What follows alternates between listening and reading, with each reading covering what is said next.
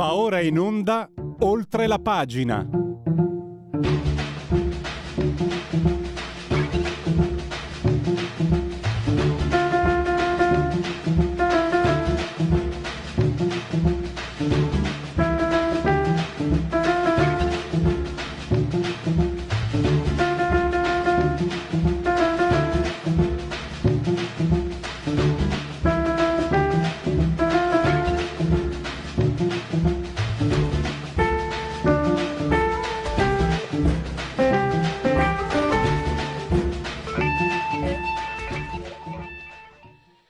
Lasciamo questa bellissima, meravigliosa sigla anche con gli applausi.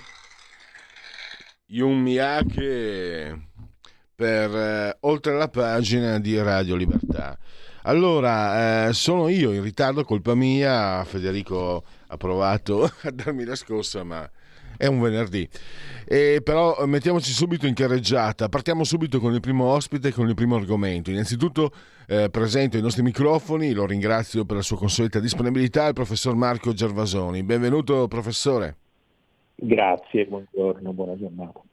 Allora, tra l'altro oggi c'è un articolo suo, sempre sul giornale, eh, quelle feste deformate dalla sinistra, però facciamo un passo indietro e riprendiamo su, delle sue riflessioni apparse sempre sul quotidiano Il Giornale che mi sembrano molto interessanti, cioè la mancanza di cultura dell'opposizione. Faccio un riassunto, poi le do subito la parola.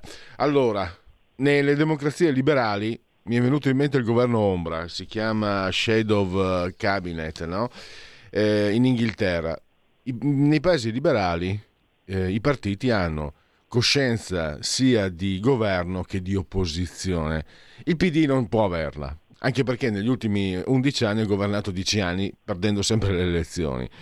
E quindi adesso, nel territorio in cui si trova, non potendo disporre della linfa vitale che dà il potere centrale, è un po' per Letta eh, X sunt leones di spazio in cui si trova ora.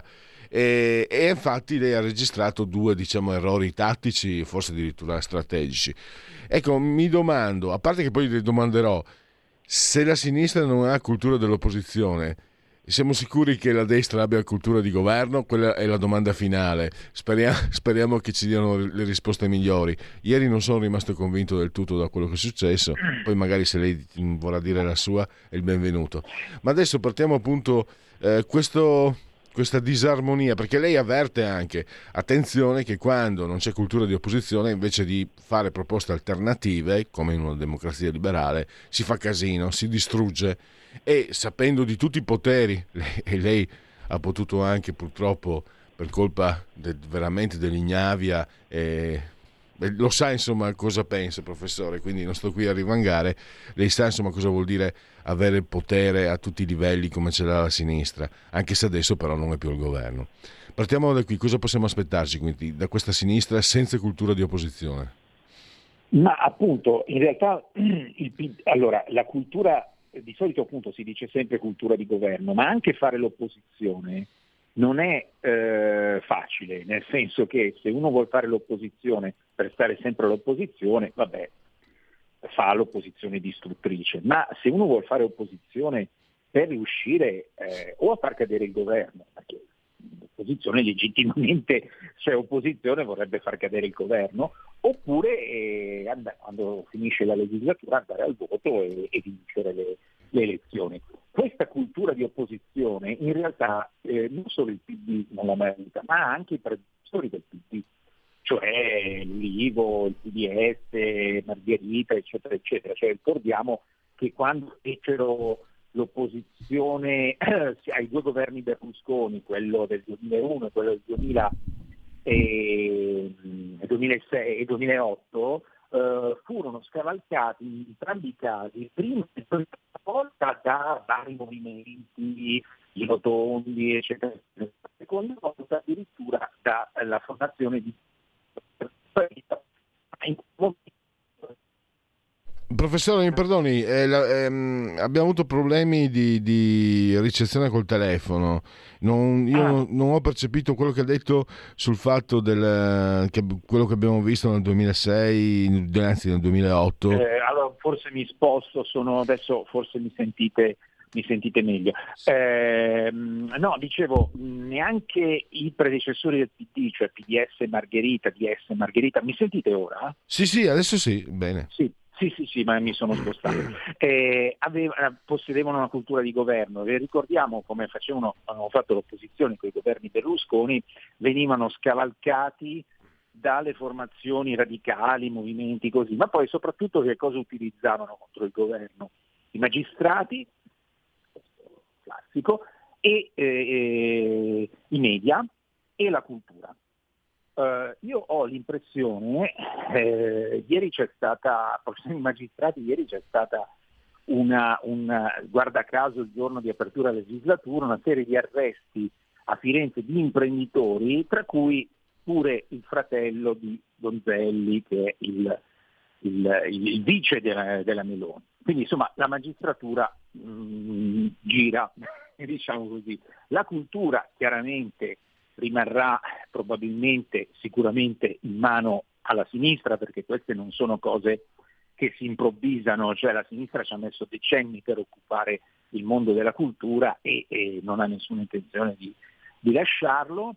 I media anche, a parte diciamo, eh, il, il, fenomeno interessante della RAI che adesso tutti quelli che erano piddini sono diventati meloniani, però restano piddini, quindi alla fine... No, ma in Rai, scenario... professore, in Rai questo è un fenomeno che vedo da vent'anni, cito sempre il caso di quella conduttrice, Appunto, di quella conduttrice però... che sapendo che avrebbe vinto Berlusconi nel 2001 disse eh, io sono, la mia famiglia è sempre stata di destra, nel 2006, anzi sì. nel, nel, 2005 disse eh, sfido chiunque a dire che io sono di destra, era una be- sì, bella, sì, brava con i capelli no, però, rossi. Però eh, però appunto non ci sono, ci sono tutti i segnali lo, di un'opposizione che diciamo, utilizza mezzi extraparlamentari, potremmo dire legittimi per carità, ma soprattutto ah, naturalmente le piazze, le piazze, ricordiamoci nel 2001 eh, grande, il grande tentativo del, di Genova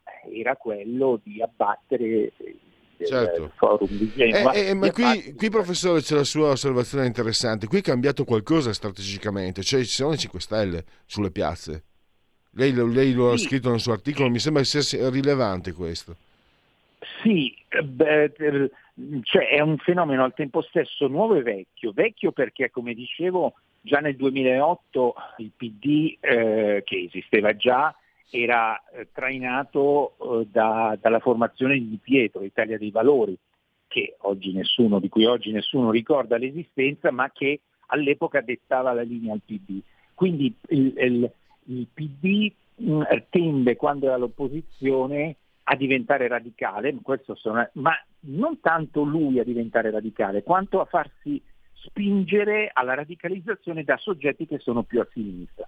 In questo caso però il Movimento 5 Stelle, diversamente che l'Italia dei Valori di Pietro che aveva un, un divario in termini di parlamentari rispetto al PD di Veltroni che era andato bene anche se aveva perso l'elezione nel 2008, qui invece la possibilità che all'opposizione i 5 Stelle superino in termini di sondaggi così il PD c'è anche perché i punti di distacco tra 5 Stelle e PD il 25 settembre non erano amplissimi.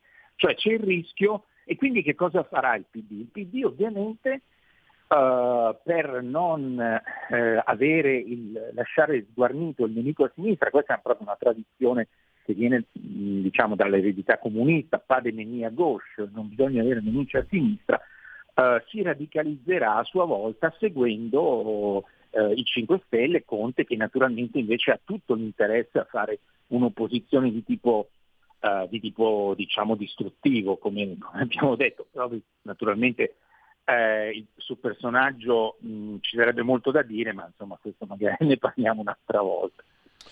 E mh, c'è anche eh, una, un altro mh, diciamo, spunto no? che fa capire come il sunt leones l'opposizione, cioè eh, Letta che parla del campo largo eh, che, gli, che, gli, è fallito nelle elezioni, non è riuscito nelle elezioni, e lei rimarca come innanzitutto non, non, si, non, ci sia più un sistema bipolare, ma poi Mélenchon e Le Pen in Francia, e l'ETA dovrebbe saperlo, non si sognano, ma, ma neanche non, nell'anticamera del cervello, si diceva un tempo, di unirsi. E anche questo no, è, è, molto, è una fotografia di come manchi completamente un'idea che tra l'altro avere, se ho capito professore, cioè avere, avere, cultura di opposizione significa avere una vera cultura di governo, nel senso di voler fare le cose. Avere vuol dire, eh, vuol dire, tante cose, eh, diciamo, ma comunque questo, questo, questo, commento era uscito qualche giorno fa, adesso non mi ricordo, inizio settimana. Eh, ovviamente non potevo prevedere cosa sarebbe successo ieri. Quello che è successo ieri, da un, poi vediamo anche sul lato della maggioranza se, eh, se vuole, ma purtroppo, purtroppo bisogna guardare anche quello. Prego. Eh, sì, dimostra che in realtà non c'è, che, uno, che l'opposizione in realtà, altro che opposizione unita, è completamente sfasciata con pezzi del PD perché hanno votato anche quelli del PD vicino a Franceschini, sicuramente per la russa, con alcuni 5 Stelle che hanno votato per la russa, con alcuni del, eh, del, eh, del, terzo polo che hanno votato per la russa, quindi alla faccia dell'opposizione. Non è unito lo stesso PD, quindi come può il PD, come può Letta, peraltro mh, segretario dimissionario come sappiamo, anche se dimissionario alla lunga, diciamo, le dimissioni sei mesi prima, e come fa il PD che non è unito? Perché l'altro problema del PD è che eh, è un partito estremamente frammentato al proprio interno che eh, riesce a stare assieme per il potere, è riuscito a stare assieme per il potere, il potere quello centrale, perché poi ricordiamo che il potere quello nelle amministrazioni locali ce l'ha, non è che l'abbia perso, il potere centrale un, almeno adesso l'ha perso, poi relativamente, perché poi tutta, le, le, la, tutta la burocrazia, tutti i funzionari di Stato sono obbediscono tra virgolette al PD, non è che eh, diciamo è molto, è molto cambiato da questo punto di vista, e, però adesso non essendoci il collante del potere eh, il PD tenderà a dividersi ancora di più, come da, del resto già si è visto, adesso vedremo, oggi non dovrebbero esserci eh, per l'elezione alla Camera le, lo, stesso, dovrebbe, lo stesso scenario, però insomma qui meglio non fare previsioni perché le sorprese sono all'ordine del giorno. Ecco, infatti abbiamo detto, detto ehm, le ho chiesto all'inizio, no? eh, cultura di governo, questa destra che ha avuto i suoi momenti complessivamente dal 94 a oggi intendo, no? con Berlusconi crea il centrodestra. Forse la cultura di, di, governo in questo centrodestra sembra quasi, professore, io parlo, parlo partendo da casa mia, eh, la Lega fin dalle origini ha, ha, una grande cultura di governo locale, cioè lo posso testimoniare, sono di parte, quindi non, non sono attendibile, ma che anche i piccoli comuni, eh, fin dal, dagli anni 90 governati dalla Lega, eh, avevano una marcia in più, grazie agli amministratori. Eh, ma, ma poi non potendo poi tra l'altro essere naturalmente eh, monocolore, eh, nel momento in cui si forma l'alleanza ci sono come dire delle situazioni che non, che non fanno tornare i conti. Cioè quello che si è visto ieri onestamente speravo anche, me, anche no grazie. Ma eh, allora, rispetto ai tempi di Berlusconi eh, è tutto cambiato, eh, a cominciare dal fatto che Berlusconi era il leader non solo di Forza Italia, eh, chiaramente, che era il partito largamente egemone della coalizione, ma era all'epoca, ma era il leader di tutta la coalizione. Uh, e quindi era disposto anche, eh, lo sappiamo non solo perché lui l'ha ricordato uh, ieri, ma lo, lo, lo, lo, si, lo, si, è visto, a rinunciare eh, eh a molti caselli importanti nel governo, questo partito aveva il 30%, il 3, prima che si formasse il PDL, e gli altri ne avevano invece molto meno, Alleanza Nazionale stava su 14, 12 e la Lega meno, diciamo, e però concedeva importanti. Quindi questo vuol dire avere una, una cultura, essere leader di tutta la coalizione. Io ho l'impressione invece che Giorgia Meloni non riesca, non ancora forse, a concepirsi come leader di tutta la coalizione. Cioè lo si è visto ieri appunto in cui effettivamente eh, loro hanno preparato, Giorgio Meloni e Fratelli d'Italia, legittimamente dal loro punto di vista, hanno preparato il piano B nel caso fossero mancati i voti di Forza Italia. Il piano B erano però i voti dell'opposizione. Quindi mh, mm, cioè, vuol dire che c'è qualche, che il centrodestra di fatto non esiste, cioè non, mh, mm, non, esiste più. Noi dobbiamo pensare ad un sistema in cui, come in Germania, no? in cui ci sono partiti diversi e questi partiti sì, certo si alleano, adesso ci sono alleati l'SPD, i liberali e, e, i Verdi, che sono partiti completamente diversi per molti aspetti, però fanno questa alleanza. E qui dobbiamo pensare un po' in questo, smetterla l'idea del bipolarismo che non esiste più perché, eh, perché altrimenti non, non, non, capiamo niente. Quanto alla cultura di governo, il, il, il, vecchio centrodestra, anzi il centrodestra perché quello nuovo non è centrodestra, non è più una coalizione, sono tre partiti alleati. E, uh, e destra-centro direi, no? Destra-centro. Come? Destra-centro qua. Destra-centro sì, ma è un'alleanza di partiti, cioè non è una coalizione. Esatto. Questa è, sì, sì, dire che una coalizione è una balla, diciamo così. È, mh, è, sfruttare solo la cosa della legge, insomma, della legge elettorale. Il vecchio centrodestra, quando c'era il bipolarismo, vero che c'era la legge, il Mattarellum, eccetera, eccetera, con la legge elettorale maggioritaria, e aveva una cultura di governo soprattutto, a mio avviso, perché Forza Italia aveva recuperato molto personale politico dai vecchi partiti della Prima Repubblica, cioè Democrazia Cristiana e Partito Socialista, che avevano importato diciamo, una cultura di governo. I nuovi eh, soggetti invece, il, soprattutto il soggetto principale, cioè Fratelli d'Italia, non è mai stato al governo, cioè Fratelli d'Italia non è mai stato al governo da quando si è formato. Gli unici due esponenti di Fratelli d'Italia che hanno avuto esperienze di governo sono stati la Meloni mh, nel 2011, con, eh, nel 2008 con il ministero però diciamo non di primo piano, quello della gioventù, e la russa, eh, che è diciamo, quello più, che ha maggiore cultura di governo, che ha fatto il ministro della difesa. Tutti gli altri esponenti di Fratelli d'Italia non sono mai stati al governo. Quindi è difficile farsi una cultura di governo quando non sei mai stato al governo, perché poi una cosa è amministrare, infatti si dice amministrare le città, non governare le città. Quando si dice governare le città è sbagliato.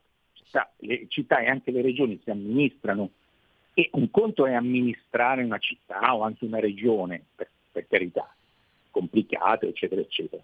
Un conto è governare un paese cosa mm. completamente diversa. Sì, in effetti ho sbagliato io, anche se avendo in mente... Eh, no, no, ma lo dicono tutti, non ero un... No, no, ma no, no, sta, sta, sai cos'è, eh, professore? È che... La, visto che sono anche le mie, le mie, zone, devo dire che la Lega, Zaia adesso è il nome più alto, ma fin dagli inizi, anche quando era il secondo o terzo partito del Veneto, secondo me, ereditando molto della DC, la Lega in Veneto uh, ha sempre per, me, sì, per me ha sempre governato perché ha sempre occupato, sì, sì. Ha occupato mm. gli interstizi del potere, metteva gli uomini, ha sempre messo gli uomini al posto giusto. Ecco, in quel senso, eh, dicevo, per, per, esempio, non so, no, no, in, in, Lombardia, tutti, però... in, in, Lombardia, già cambia qualcosa, in Friuli è diverso. Avevo l'idea del Veneto, no? l'idea che in Veneto la Lega, fin dagli inizi, con Giampaolo Gobbo, anzi prima c'era Comencini, poi Gobbo, Gobbo sì. con Gobbo sì. la Lega proprio eh, ha dato l'idea di come si governa, ha dato lezioni di come si governa, visto che tutto sommato sì. in Veneto le cose vanno anche abbastanza bene. Ecco, no, no, era, era, sono, no, no, ma se lo distinguo, mi, mi scusi. Era una precisazione proprio così. No, ma lei ha ragione. Anche lei ha ragione. Dice il governatore della Lombardia, è sbagliato, noi non siamo in un sistema federale tipo Germania, tipo Stati Uniti, dove lì sì che c'è il governatore. Ma eh, c'è l'esercito lombardo? No. no. C'è la polizia lombarda? No. Negli Stati Uniti c'è la polizia, non c'è l'esercito texano, ma c'è la polizia texana che, o la polizia. Quindi, e lì sono effettivamente governatori. I nostri sono presidenti di regione, quindi amministrano. Certo. E lo stesso per la città, ogni tanto quando sente dice il sindaco governa la città, ma non esiste proprio il sindaco.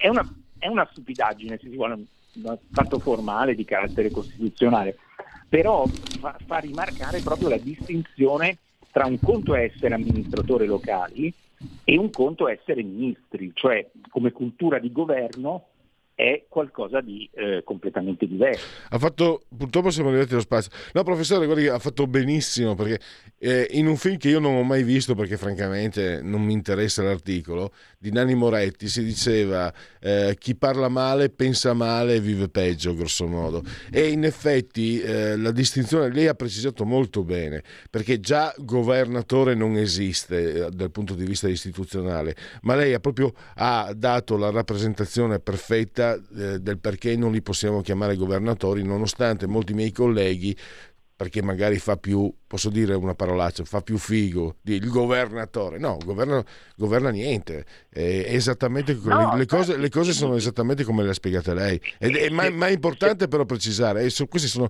il diavolo si nasconde nei dettagli, si dice. Eh, sì, no, perché in realtà ci vorrebbe secondo me il governatore ah, vero, sì, cioè sì, federale vero, diciamo, Vabbè, in cui qui, qui in Germania, come in Austria. Il professore qui gioca in casa, qui gioca in casa sì, ampiamente. Sì, appunto, no, immaginavo, immaginavo no? Eh, lo sapevo, era un... No, nazi, quello, che diciamo lei, quello, che dice lei, sarebbe anche un sistema per uscire da quello che io personalmente, quello che va la mia opinione, è un sistema che non funziona. Il regionalismo non va bene, secondo me, è sbagliato. Il regionalismo no, perché è... così è una specie di, a mio avviso, una specie di, di di né carne né pesce, se vogliamo sì, usare un'espressione esatto. un po' banale, insomma una via di mezzo che in realtà eh, trattiene i difetti del centralismo con i difetti del, del, del, del, regionalismo, del localismo, mentre invece il federalismo vero, cioè quello appunto di eh, Austria, ma pure l'Austria, l'Austria è un paese piccolissimo, è pure un sistema federale, cioè è diviso in cinque, mi pare, Länder, eh, dove ogni land ha la sua forse anche la sua polizia, ma comunque certo la sua autonomia fiscale, certo la sua... Eh, e sono governatori a tutti gli effetti. Poi lei, professore, lei è lombardo, la Svizzera, meglio della Svizzera, più della Svizzera direi come no, sistema di, di, riferimento. Sì, ah, poi la Svizzera, chiaramente, beh, la Svizzera però eh, nasce diciamo, eh, come io sto parlando di Stato, Germania e, e, Austria sono casi interessanti perché erano nati come stati ce- ultra centralizzati, sì, ultra sì, centralizzati che però poi diventano federali per, uh, per, ragioni. La Svizzera invece nasce federale, esiste federale, quindi certo. per questo non, non, non mi era venuto... Professore, devo, devo salutarla perché abbiamo sforato i tempi. Grazie davvero, risentirci presto. Un nuovo modo per sostenere la tua radio. Visita radiolibertà.net. Ti basta un clic e potrai versare il tuo contributo volontario direttamente online. Potrai donare con ogni tipo di carta di credito, anche prepagata. Ti aspettiamo online su radiolibertà.net. Sostieni la tua radio con il tuo contributo volontario. Radio Libertà. La tua radio. Diamo voce alla nostra gente.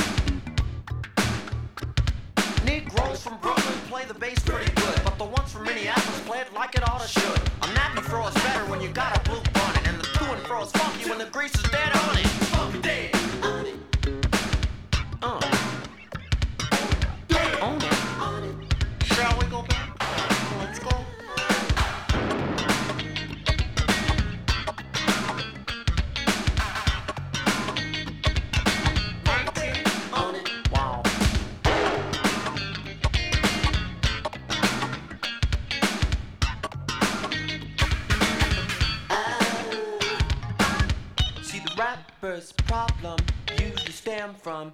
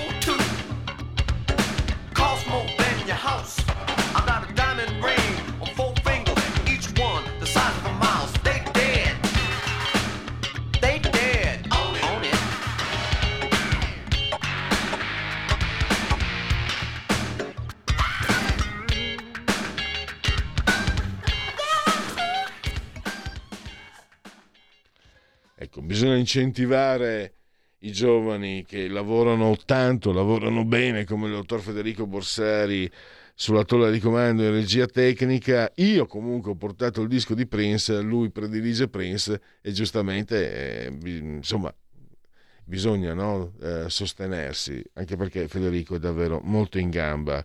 Non so se, sia- se tu sia eh, preferibile come persona o come, col- come collega di lavoro, davvero è una bella gara, complimenti. E ogni tanto le cose, cioè, come diceva un film, un- come si diceva in un film, non può piovere per sempre, no? non è che puoi trovare nella tua vita sempre solo persone sbagliate, ogni tanto un'eccezione almeno.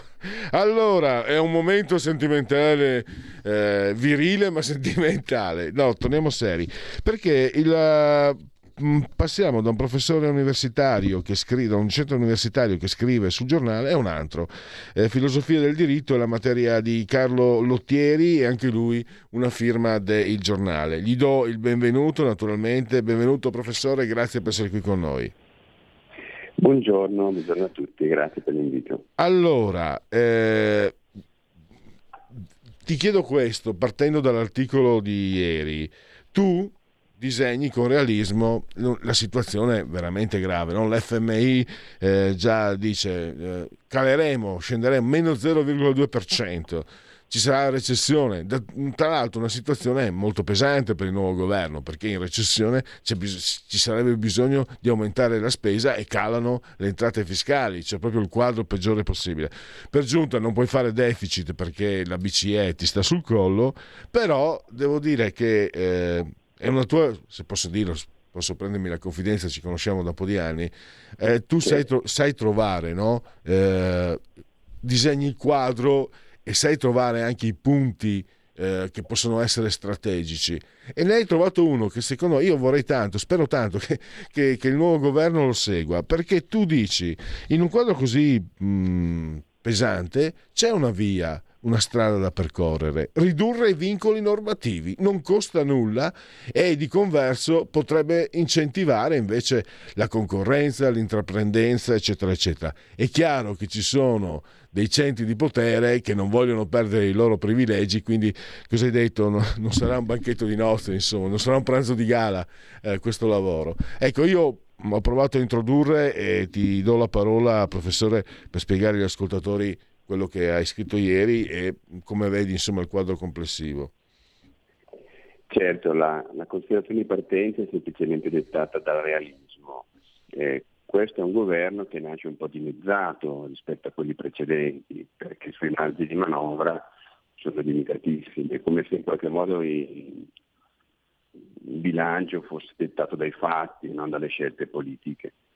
Come dicevi, secondo il Fondo Monetario Internazionale già l'anno prossimo saremo in recessione tecnica, come si dice, esattamente come la Germania, quindi vuol dire come il nostro principale eh, dire, interlocutore sul piano economico, le economie sono molto integrate, per cui entriamo in una situazione difficile, eh, le famiglie saranno impoverite, molte aziende chiuderanno o ridurranno comunque il numero di addetti, come dicevi già tu, eh, le entrate saranno ridotte. In questa situazione è chiaro che mentre prima, penso a Conte, c'è stato chi ha potuto costruirsi dal nulla un elettorato corretto di cittadinanza e quindi eh, elargendo dire, soldi a, a, pioggia, questo non sarà più possibile, anzi bisogna avere il coraggio, ma sarà facile, di andare a compiere dei tagli eh, in modo da poter anche, per quanto possibile, perché non sarà molto facile, eh, ridimensionare un po' le tasse. Ma lì è molto complicato appunto,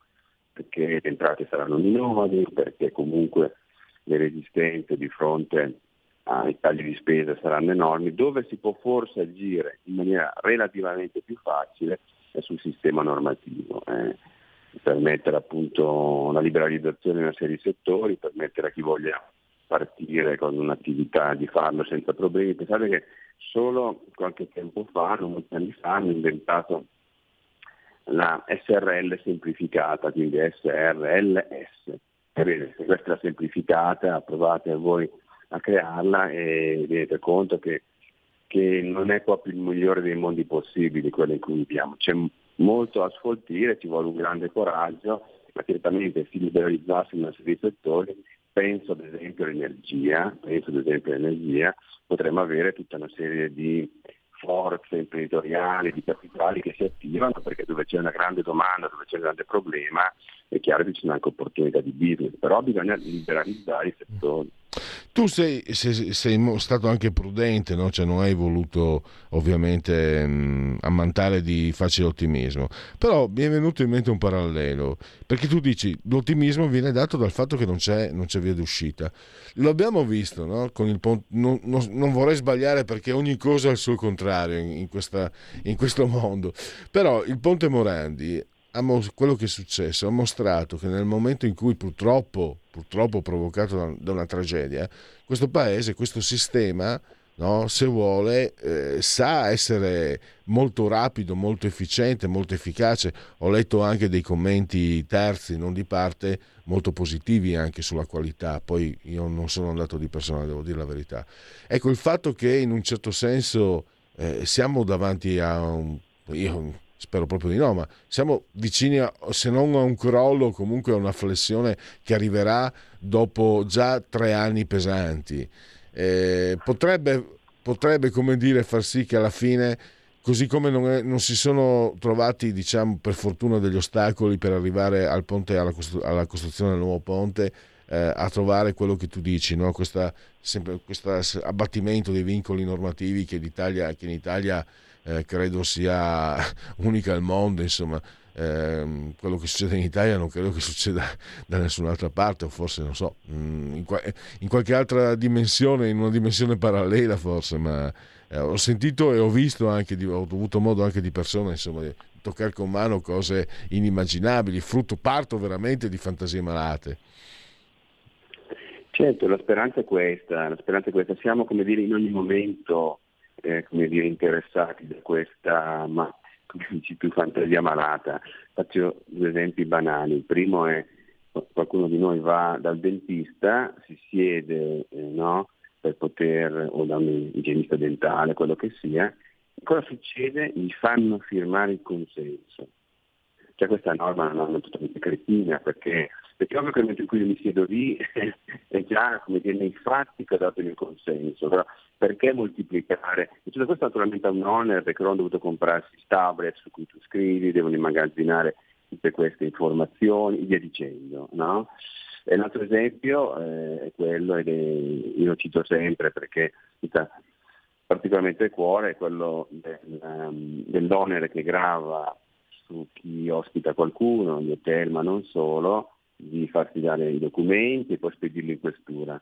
Questa è una regola fascista, ma non lo dico per offendere la regola, eh, perché fu creata dal fascismo per controllare gli antifascisti, ma dico ci sarà in Parlamento qualcuno che avrà voglia di abolire questa regola e di portarci a un livello di civiltà come la Svizzera. In Svizzera quando vengono in hotel non si chiede la carta d'identità e soprattutto non sono obbligati gli albergatori a perdere tempo, a mandare tutte le sere i loro dati alla questura, né devono farlo delle fabbriche che gestisce un Airbnb e così via.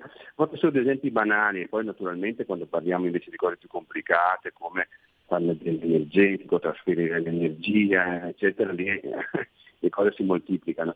Cioè, quello che secondo me dovremmo chiedere a questa, a questa nuova legislatura, a questo nuovo governo, appunto di riuscire a fare il possibile. Se sul bilancio gli spazi di manovra sono molto limitati, per quello che riguarda la restituzione di una minima capacità di iniziativa e poi la rinascita del diritto, perché in definitiva eh, il diritto è sempre spiegato, torno all'esempio del, del momento in cui ci sediamo eh, dal dentista, il diritto ci ha detto che quell'azione equivale a firmare un senso, perché è un fatto così in evidenza tale, nessuno mi ha deportato dal dentista, io liberamente sono entrato, mi sono seduto, è ovvio che do la mia senso. Allora perché creare tutti questi barocchismi, questi formalismi, che alla fine sono fastidiosi e costosi?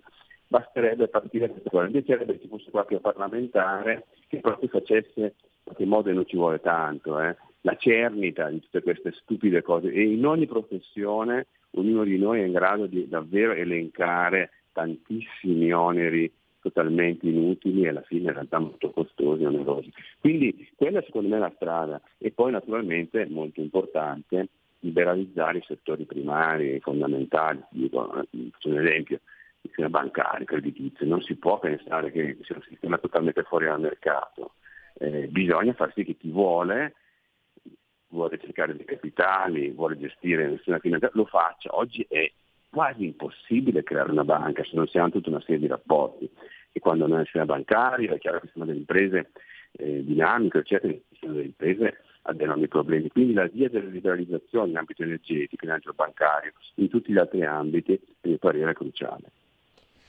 E, infatti eh, c'era uno studio anni fa, ne ho parlato qui in radio, che dimostrava come la burocrazia italiana fosse per il 50% autoreferenziale, cioè metà delle persone che noi paghiamo nei pubblici uffici eh, servono a far lavorare l'altra metà e questo già...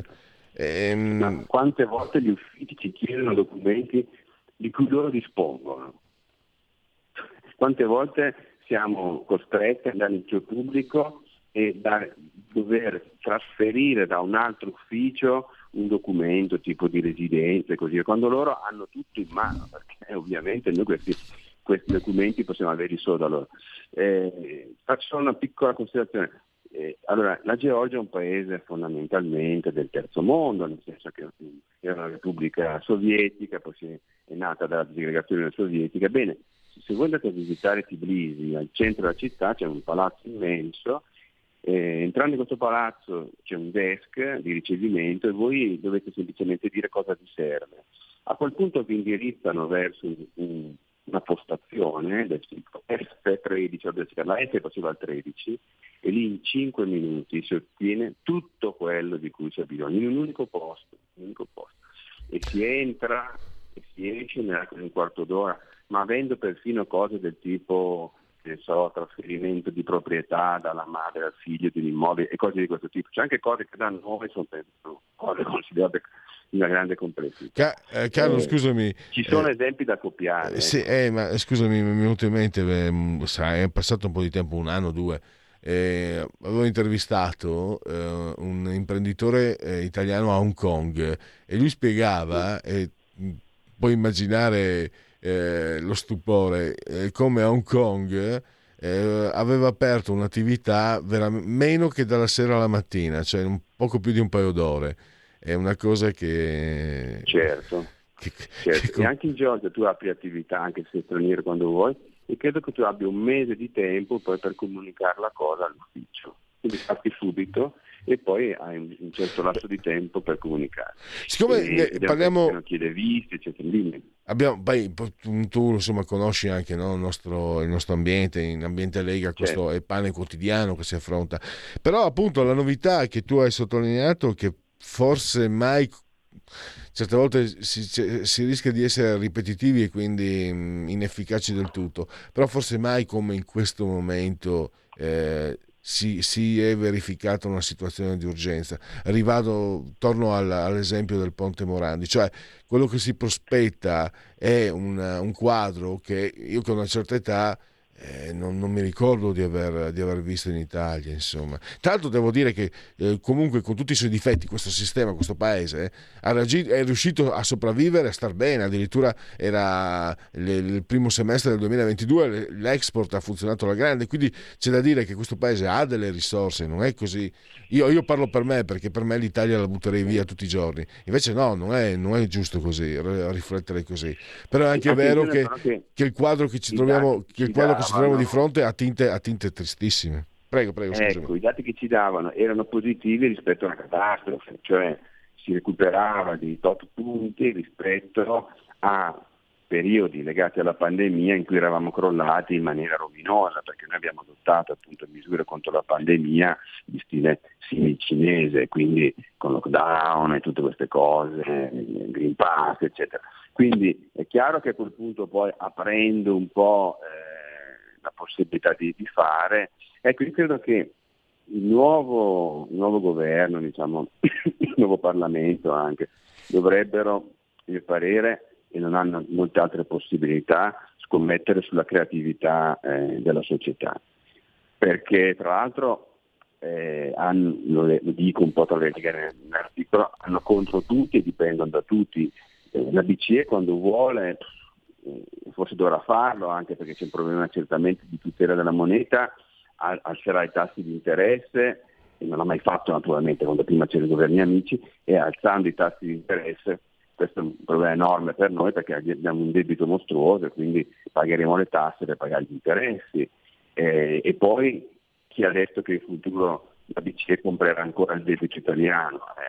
Eh, ha già smesso. Ha già smesso, devo dire la verità. Esatto, e quindi in questa situazione non potendo contare più sulla BCE, Ecco perché secondo me la Meloni sta già coltivando Draghi perché cerca di costruire un rapporto, non potendo più contare su Bruxelles, non potendo contare sull'amministrazione americana, non potendo contare sulla stampa, sul mondo degli intellettuali, sulle grandi imprese, cioè avendo contro di sé eh, una serie importante di centri di potere e quindi dovendo alla fine, perché questa è la realpolitik dei politici, negoziare con tutti questi, quindi ammorbidire tutta una serie di cose, dove può essere autonoma nel liberalizzare il paese e nel far vedere che nella società ci sono ancora soggetti, imprese che se hanno un po' di spazio riescono a muoversi. Questa credo che perché aspetti un po' una via obbligata.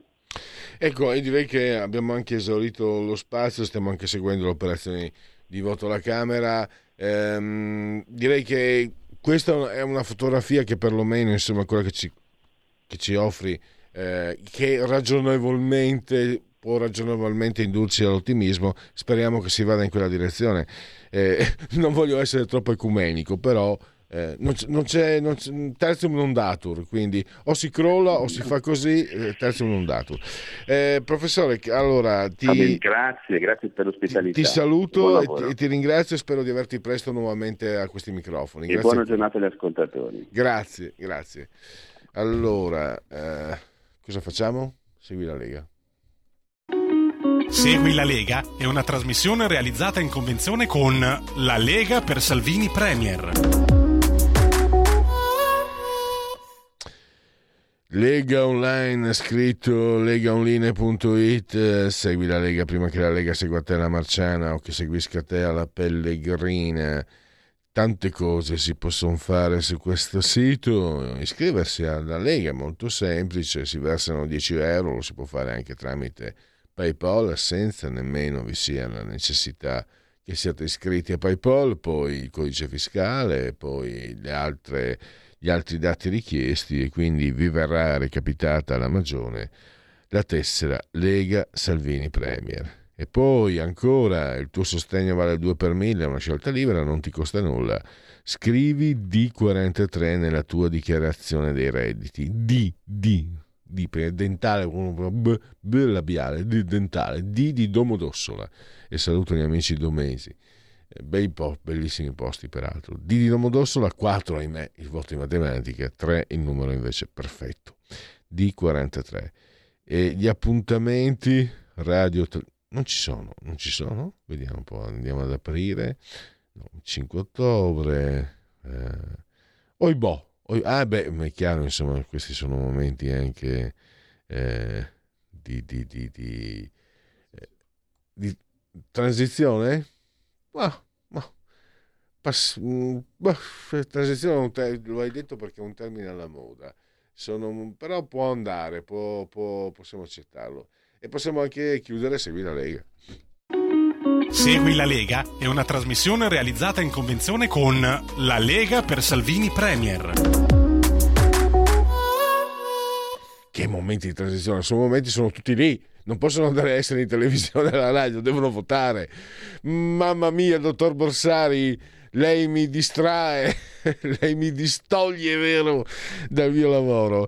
E quindi diciamo mh, il momento complessivo mh, può essere di transizione e non abbiamo ancora non stiamo capendo se potrà essere eh, verso una liberazione da- dagli anni pesanti che abbiamo vissuto oppure eh, andare verso il baratro. Tu sai la mia visione onirica. eh, siccome ne ho azzeccate un giorno o l'altro ve lo raccon- pre- mi prenderò la confidenza di raccontarvi eh, alcuni sogni che si sono realizzati, ma che non riguardavano eh, la, la mia singola e irrilevante persona.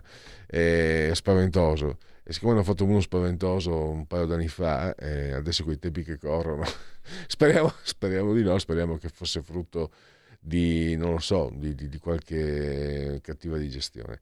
Allora, adesso dovrei avere anche i sondaggi, credo. Vediamo un po'. Poca roba, ma eh, è sempre di qualità. No, un SVG. Allora, questo l'ho messo da parte perché riguarda eh, l'elettorato leghista, come si è comportato queste elezioni.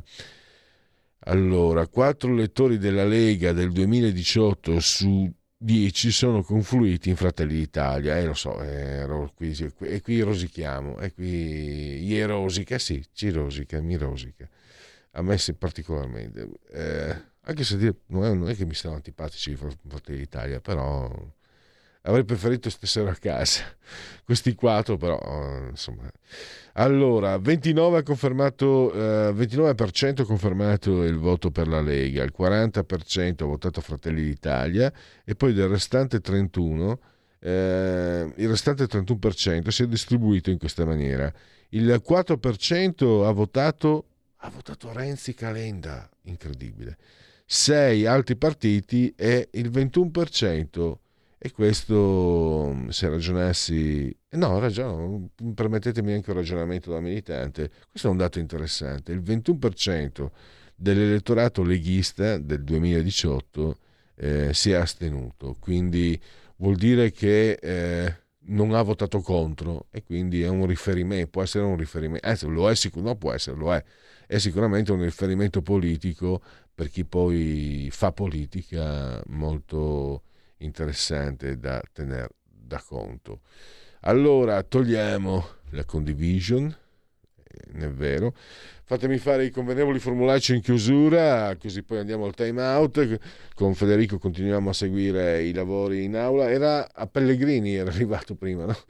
E pensa un po', pensa un po' te. Eh, uno e Bino sono diventato, no? Io ho- ci tengo, eh, ci tengo, sono Pellegrini perché lo sapete i fascisti, lo dicevo anche col direttore ieri, pagavano eh, chi italianizzava il proprio cognome e quindi evidentemente il mio avo eh, ha preferito Pellegrini, pensa che bella lezione. Ecco lì, tra l'altro Federico vi offre anche se siete, in- se siete davanti alla tv, perché questa è una radiovisione, Radio Libertà e, e radiovisione e chi si abbona a Radio Libertà campa oltre cent'anni, meditate gente, meditate.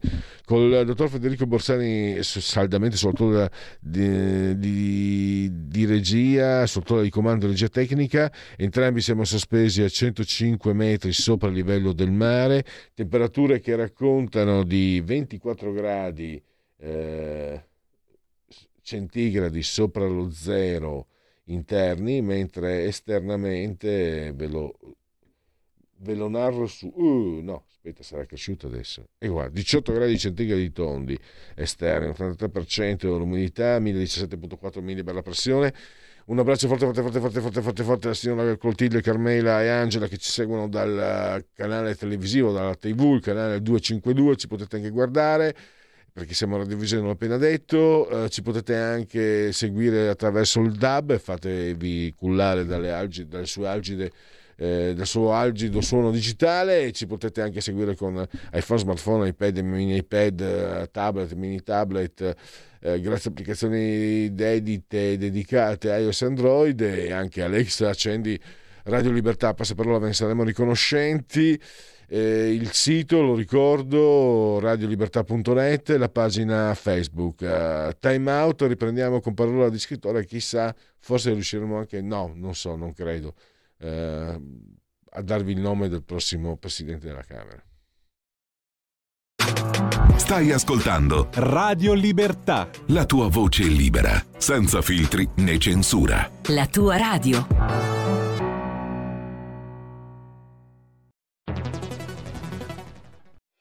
C'è chi te la racconta sbagliata e chi te la racconta male. C'è chi te la racconta tagliata e chi te la racconta al contrario e chi non te la racconta affatto.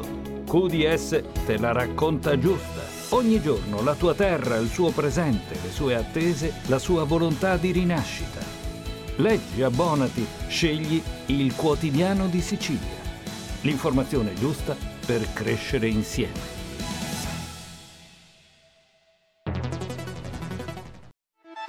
Stai ascoltando Radio Libertà, la tua voce libera, senza filtri né censure, la tua radio.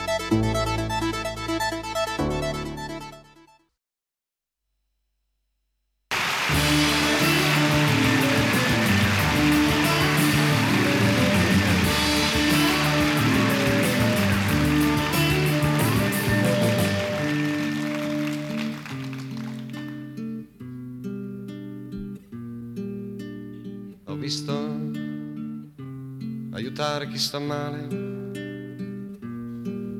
sperare in un mondo più civile. Ho visto chi si sa sacrificare, chi è sensibile al dolore ed ho avuto simpatia. Ho visto tanti figli da educare gente che li cresce con amore. Ho visto genitori comprensivi e insegnanti molto bravi, pieni di psicologia. Ma non ho visto mai nessuno buttare lì qualcosa e andare via. Ho visto tanti giovani lottare di fronte alla violenza del potere. Ho visto tanti giovani impegnati, militare nei partiti con la loro ideologia. Ma non ho visto mai nessuno buttare lì qualcosa e andare via. Ho visto farsi strada una tendenza, si parla di politica e coscienza ho visto dar valore ai nostri mali, anche ai fatti personali, teorizzare anche Maria. Ma non ho visto mai nessuno buttare lì qualcosa e andare via.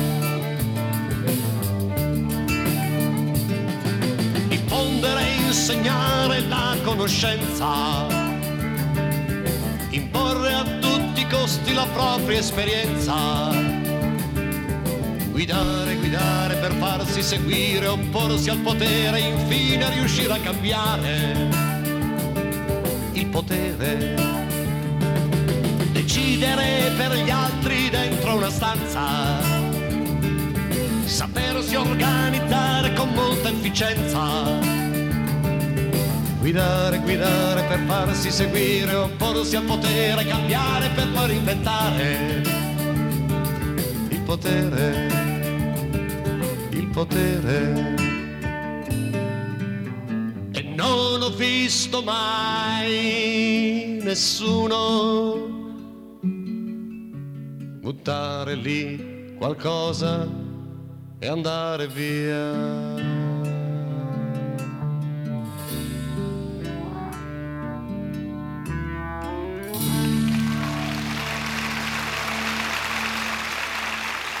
Io conosco, conosco della, della gente. Giorgio Gaber che chiude la settimana di Oltre la pagina così come a lunedì la apre e, e non si potrebbe far meglio.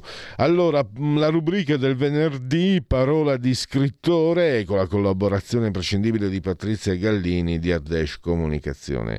E adesso parliamo di un eh, libro giallo e lo facciamo col suo autore Antonio Gerardo Del Rico che abbiamo in collegamento. Benvenuto, grazie per essere qui con noi. Sì, grazie a lei, dottor Pellegrini, grazie, grazie eh, per la disponibilità. Allora, parto dal titolo, giustamente. Intrighi, intrighi e morte sull'AD, il commissario Albani e i misteri del liceo. Fratelli Frigli Editori, collane tascabili, 13 euro e spicci, il prezzo lo trovate anche online naturalmente, e 224 pagine. Allora, io direi, partiamo da qui, mm, ambienti un po' scenari, un po' manzoniani per delitti del giorno do- dei, giorni do- dei giorni nostri. Eh, che, ecco, Enrico, parliamo un po' agli ascoltatori, che romanzo, che tipo di romanzo avranno eh, d- negli occhi quando compreranno il libro e cominceranno a sfogliarlo? Beh, in effetti eh, sicuramente l'ambientazione potrebbe essere manzoniana, Treviso, insomma i posti di Renzo e Lucia, insomma in fin dei conti Lungoradda e quindi eh, sicuramente saranno proiettati in, un- in quella zona che in un certo modo nel romanzo eh, in maniera così sintetica cioè, ehm, viene descritta. Però ehm, la finalità della scrittura non è quella di parlare di due giovani sposi, eh, due giovani futuri sposi contrastati, ma in realtà eh, la finalità è di parlare della scuola, del- di un liceo di Treviso dove accadono fatti da noir, del genere giallo, insomma.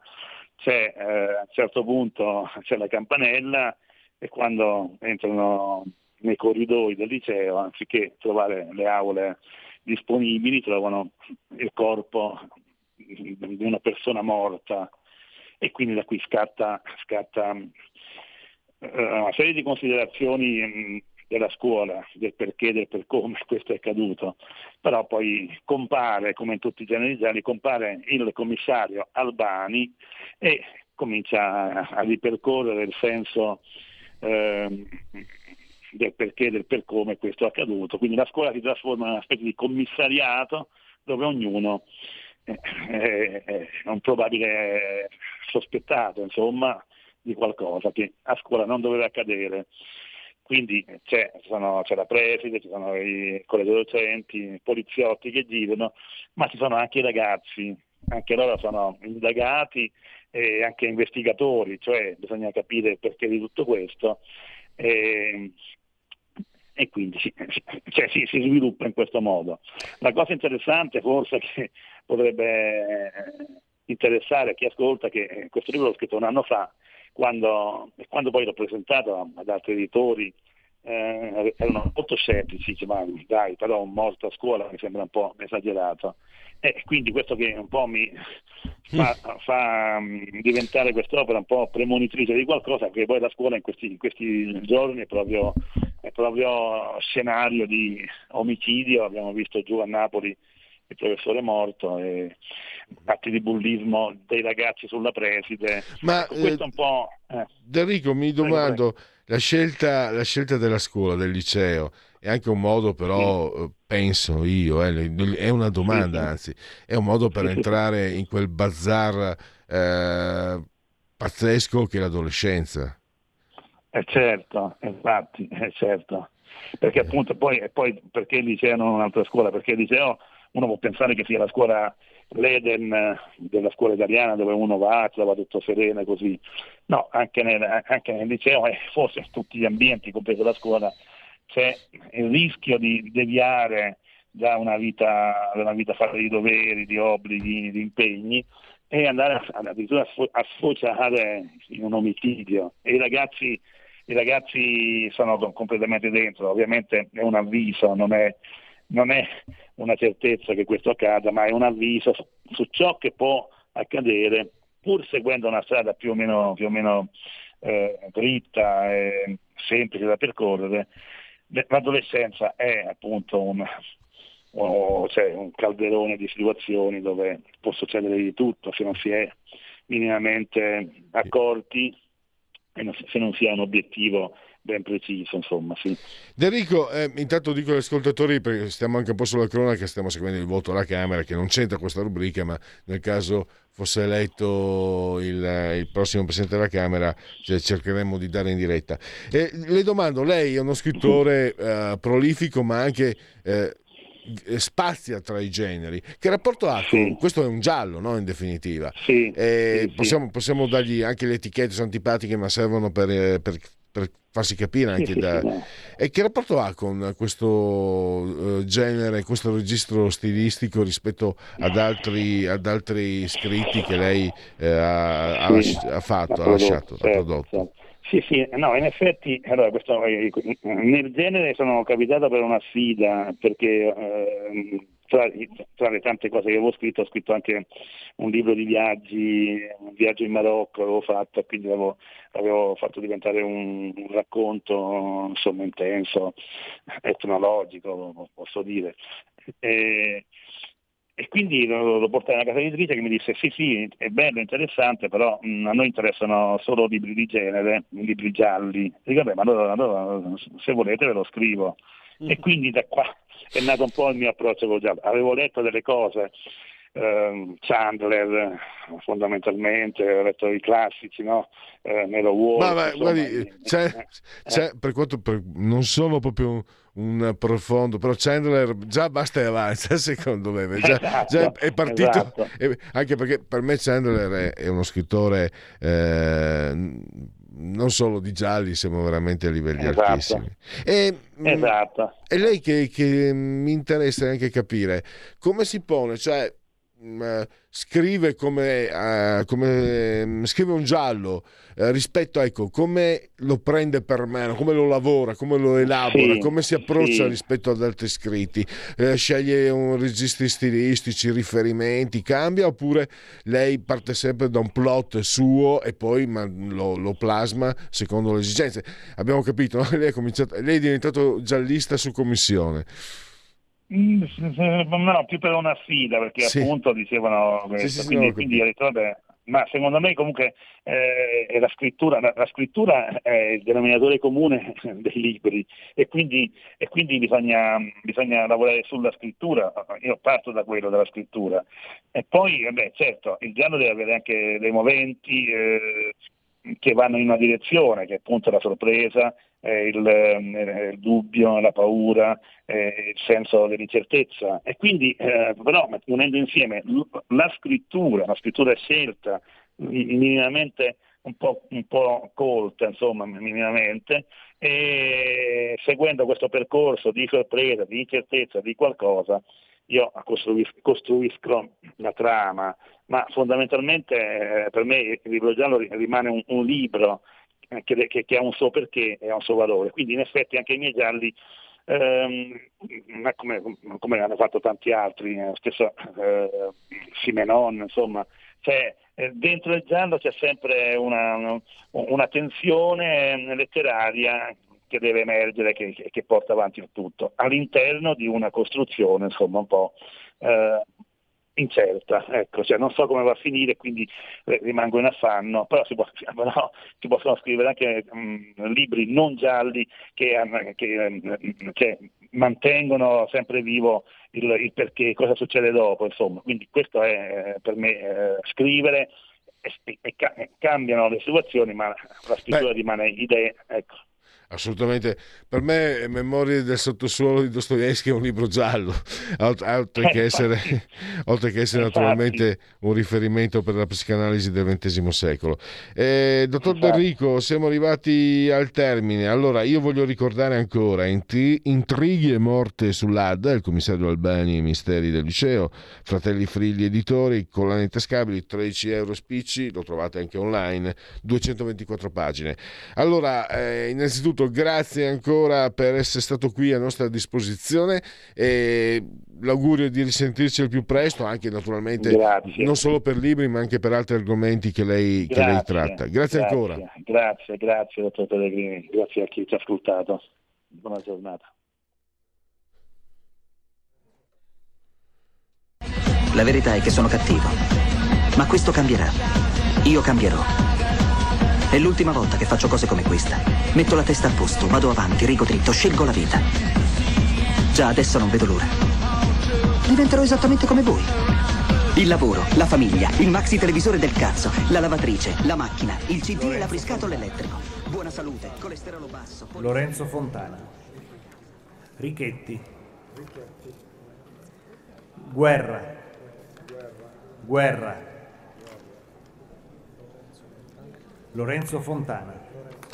Avete Lorenzo capito? Fontana. Siamo sulla camera, sul, eh, in collegamento con la Camera e il presidente Rosato sta leggendo i- le schede, quindi eh, vediamo un po' se riusciamo eh, entro ora di pranzo a darvi il nome del... eh, Lorenzo Fontana. Facciamo così, allora io intanto mi prendo avanti col lavoro e visto che insomma sono sono 40-50 minuti ogni, giorno che dedico, lo faccio per voi, mi arrivano, eh, non me ne è arrivata neanche uno, uno che mi abbia detto i genetriaci ci- mi piacciono, uno che me l'abbia detto. Ah no, Federico, sì è vero. Ma tu non, non sei un ascoltatore, insomma, no- non vale.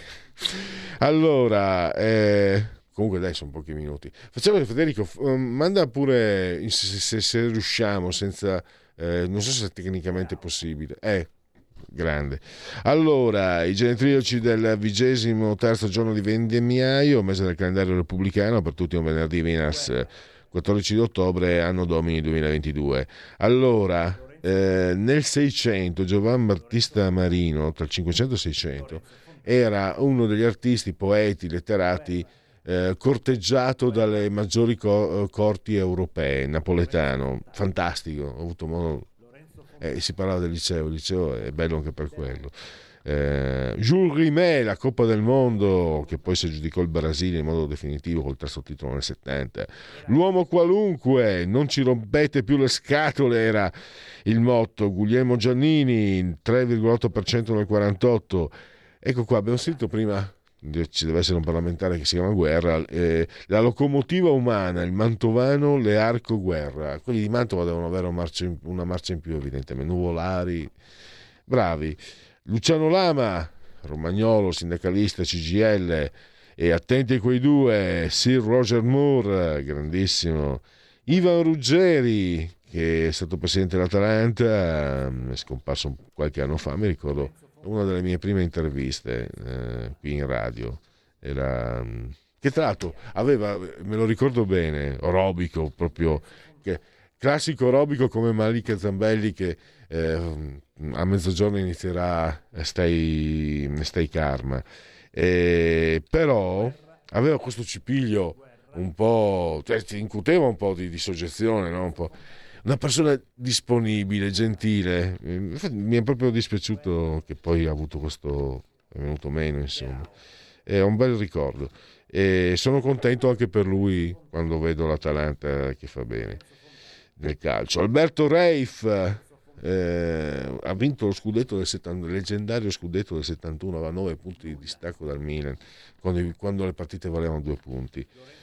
Alda De Usanio, il bacione sull'ernia Craxi, che ha detto essere libera e indipendente significa essere sola. Restiamo ancora sui cugini? No, dall'Inter passiamo al Milan, anche lui è scomparso qualche anno fa. Per me è stato uno, ha avuto la sfortuna. È nell'interregno tra Facchetti e Cabrini, ma è stato un gigante. Amici, cugini milanisti eh, di una certa età, ditemi se sbaglio, Aldo Maldera, che è stato anche capitano del, del Milan, era un signor giocatore, un grande gio- giocatore. Aveva anche le sue punizioni, mi piaceva moltissimo. Un grande musicista. Eh, Thomas Robertson, Thomas Dolby in arte, un bellissimo disco, una bellissima collaborazione con Ricky Sakamoto. E poi fu molestata da Bill Clinton. Ma ah, sapete come sono quelli di sinistra? Quando le porcate li fanno i loro, beh, insomma, sono, sono divertenti. Quando le fanno eh, quelli che a loro non vanno bene, oh, un presidente, un presidente. Sì, ma razzo, dopo tutto quello che ha fatto, adesso gli diamo anche 300.000 euro all'anno per fare il corrispondente RAI, non so se mi spiego. Vabbè, questo che eh, il presidente, il presidente era la direttrice del manifesto comunista, vabbè, siamo per. E lo dico con, con più incazzato che amareggiato. E non me, non me ne importa nulla, eh? non entro nel merito. Però c'è qualcuno che, sto, anche a destra, storce il naso eh, quando si parla di mm, Licia Ronzulli, si era parlato di lei addirittura come ministro della sanità. Allora, innanzitutto, ecco, si era detto ministro della sanità. E qualcuno anche a destra storce il naso. Allora, eh, Licia Ronzulli non me ne porta nulla per carità. Innanzitutto è direttrice infermieristica e per lei e gli ignorantoni che non sanno un cazzo, per essere dirigente infermieristico hai bisogno della laurea. Elicia Ronzulli è laureata, lo dico alle, alle ignorantone e agli ignorantoni. Quindi state attenti quando parlate, se no fate solo brutta figura. E cosa voglio dire?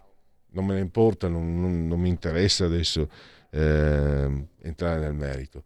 Perché anche a sinistra, naturalmente, le cene eleganti, eccetera, la, la cosa dalla quale lei poi eh, l'avevano tirata in mezzo ma non c'entrava perché quelli di sinistra, che tra l'altro veniva da Forza Italia, poi è andata con Monti, poi con Renzi, poi a sinistra, ci hanno mandato, ci hanno messo come ministro della sanità Beatrice Lorenzin.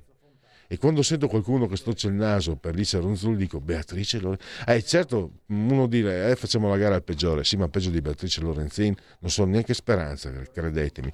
Beatrice Lorenzin è quella l'abbiamo scoperto grazie a, alle contestazioni alla, il, il Boldrosauro, alla Boldrosaura, eh, ha messo a pagamento le pillole. Io sono andato a vedere le pillole anticoncezionali perché sul momento mi diceva, sapete quelle ragazze eh, di, di, Potere al Popolo con, hanno contestato la Lorenzina, erano in manifestazione sulla, diciamo, sulla, per difendere l'aborto, eccetera, il diritto all'aborto, eccetera, e lei era andata lì e loro l'hanno cacciata in malo modo perché è chiaro, insomma, l'opportunismo di questa signora, se qualcuno pensa che sia di sinistra, la Boldrini è fuori, luogo, è, è fuori strada. E, e hanno detto ah, il PD ha messo a pagamento uh, le pillole. Allora sono andato una curiosità, sono andato a vedere le pillole, eh, quelle diciamo di, di, nuova concezione, possono costare per un ciclo mensile, mi sembra su 12-13 euro. Quelle più vecchie invece fino quasi a 30 euro. E ho pensato, perché io dico tanto sono figlio del popolo operaio eccetera però non posso lamentarmi insomma, come tanti di noi per fortuna uno stipendio regolare e finché, finché, dura si va avanti. E ho pensato che chi vive nelle case popolari chi non ce n'ha eh, quei soldi lì sono importanti. E poi magari se vivi in periferia nelle case popolari la farmacia non ha le pillole ma questo sto andando a tentoni magari non le ha le pillole di, eh, di, di nuova generazione. E, pe- e pensa magari a una famiglia dove c'è la mamma e le due figlie, la mamma magari ancora giovane, cominciano a essere 100 euro, un centinaio di euro, grazie a Beatrice Lorenzin del PD. E quando sei in difficoltà, magari la mamma lavora, è solo lei che lavora, magari prende 700-800 euro al mese, le figlie un po' vanno a scuola, un po' fanno lavoretti, quello che possono. E quindi è una considerazione che può essere un po', eh, non vuole essere sconcia, ma eh, prendono la pillola anche perché alla fine il, diciamo, lo scambio, un po, di, un po' di amore attraverso il sesso è quello che è più a disposizione quando non hai soldi. I ricchi invece è che, e devi prendere la pillola perché quando non hai soldi sei un figlio rischi veramente di non, di, di, di, non poter portare avanti quello che tu vorresti per tuo figlio perché non hai soldi. I ricchi invece le pillole non le prendono perché loro stanno bene e i figli se li possono permettere 4, 5, 6, 7. E questo l'ha fatto la sinistra, Beatrice Lorenzin. Ah, dimenticavo, Beatrice Lorenzin è diplomata e basta. È solo diplomata. O per carità, ho visto quando ho saputo di una laureata che insegna addirittura alle medie, ho detto spero tutto vedete, tutto si tiene. Ho detto facciano, eh, beatifichino chi ha inventato la pillola anticoncezionale, perché se avessi avuto figli con queste insegnanti, che quella che ho visto io, sinceramente eh, facevo, avrei preferito, eh, come dire, come, faceva, come diceva quello, tagliarsi i cosiddetti per far dispetto alla moglie, in questo caso tagliarseli per evitare di avere la responsabilità di creature nelle mani di personaggi che francamente sono tra, il, tra l'aberrante, l'agghiacciante e il mostruoso. Va bene, mi sono lasciato andare. Possiamo chiudere? No, non chiudiamo. Continuiamo a studiare. A che lettera siamo arrivati? Ah no, non c'è la lettera, scusate. Sentiamo un po' questo nome che c'è così caro. Lorenzo Fontana. Lorenzo Fontana. Lorenzo Fontana. Mm. Lorenzo Fontana. Nulla.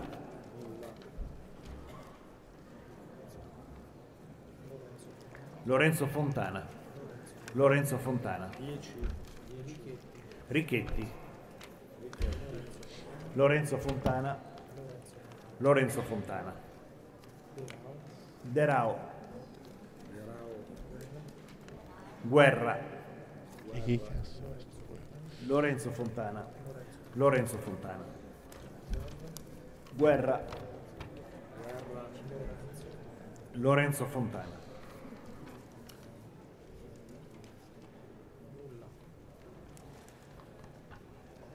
Nulla.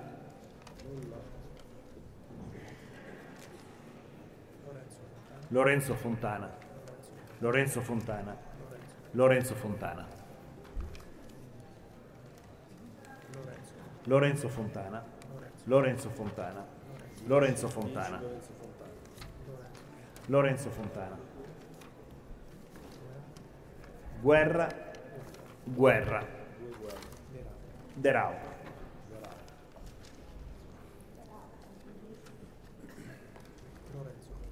Lorenzo Fontana. Guerra. Bianca.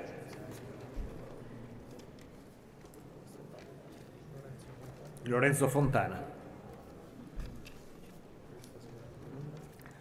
Nulla. Lorenzo Fontana. Richetti. Guerra. Lorenzo Fontana. Guerra. Lorenzo Fontana. Guerra. Ecco, questo nome che ogni tanto si intromette, come si permette, tanto un brutto nome di questo... No, dai, eh, non voglio offendere. Eh, è sicuro non è, un, non, è un, non è un cognome fortunato, lo dice chi si chiama Pellegrin, potete immaginare, figurati. Non è un cognome fortunato in questo periodo, comunque questo nome che intervalla questo- questi dolcissimi suoni, Lorenzo Fontana, che stiamo ascoltando in continuazione, e evidentemente si tratta di Maria Cecilia Guerra, eh, modenese del PD. Eh, lo dico solo a titolo di cronaca e mi perdoni l'onorevole Guerra se mi sono permesso di scherzare sul suo cognome, Eh, mi è sfuggito, non volevo mancare di rispetto assolutamente, anche perché non so assolutamente chi sia, quindi come fai a mancare di rispetto a qualcuno che non conosci, Eh, ce ne vuole insomma. E comunque, evidentemente, mh, ci deve essere però assolutamente, ci devono essere dei motivi per cui il PD ha, ha focalizzato sul nome di Maria Cecilia Guerra la, la sua scelta. Magari eh, lo scopriremo poi nel divenire di questa decimonovna legislatura che oggi appunto sta eleggendo la, seco- la terza carica dello Stato. Ieri Ignazio La Russa, oggi vedremo se come secondo tutte le previsioni eh, sarà il turno, il momento di Lorenzo Fontana.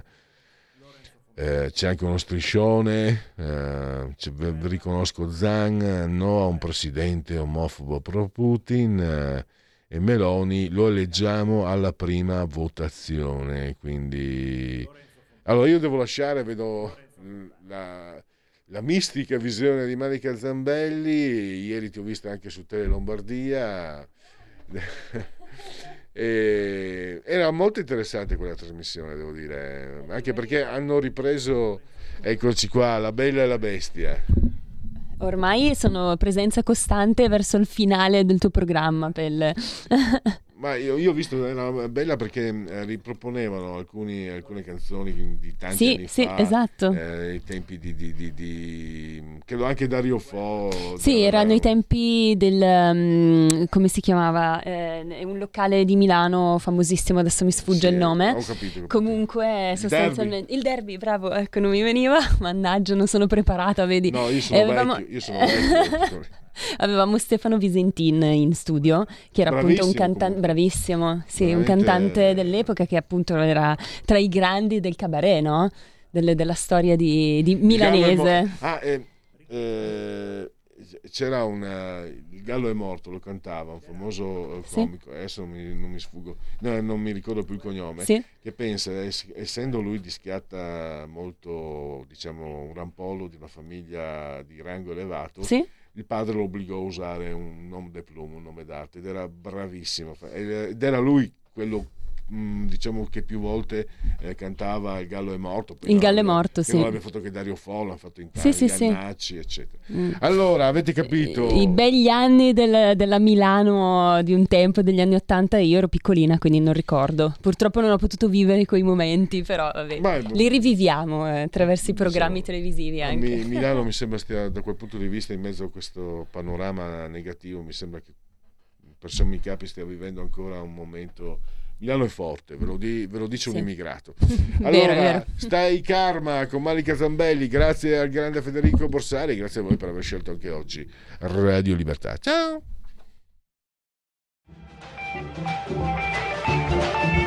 Avete ascoltato Oltre la pagina.